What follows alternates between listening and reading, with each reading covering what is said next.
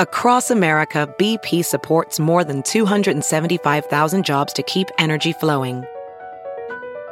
Jobs like building grid scale solar energy in Ohio and producing gas with fewer operational emissions in Texas. It's and, not or. See what doing both means for energy nationwide at bp.com slash investing in America. This is Merriam-Webster's Word of the Day for Saturday, February 7th. Brought to you by the new Merriam-Webster's Advanced Learners English Dictionary, designed for students and teachers of English as a second language.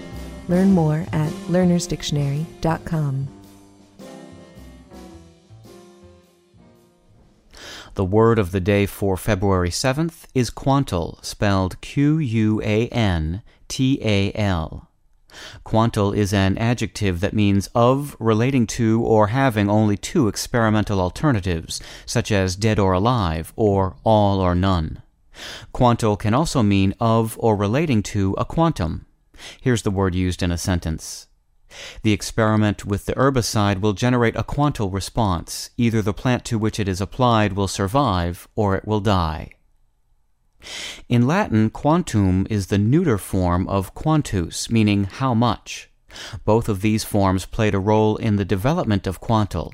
The first sense of quantal used in scientific experimentation to refer to cases in which only one of two possible results occurs, derived from quanti, the plural of quantus.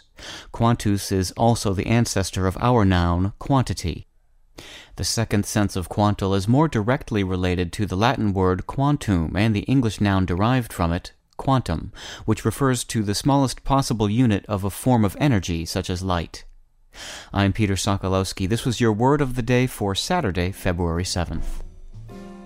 Visit the all new learnersdictionary.com, the ultimate online home for teachers and learners of English. A free online dictionary, audio pronunciations, custom study lists, and interactive exercises are available now at learnersdictionary.com.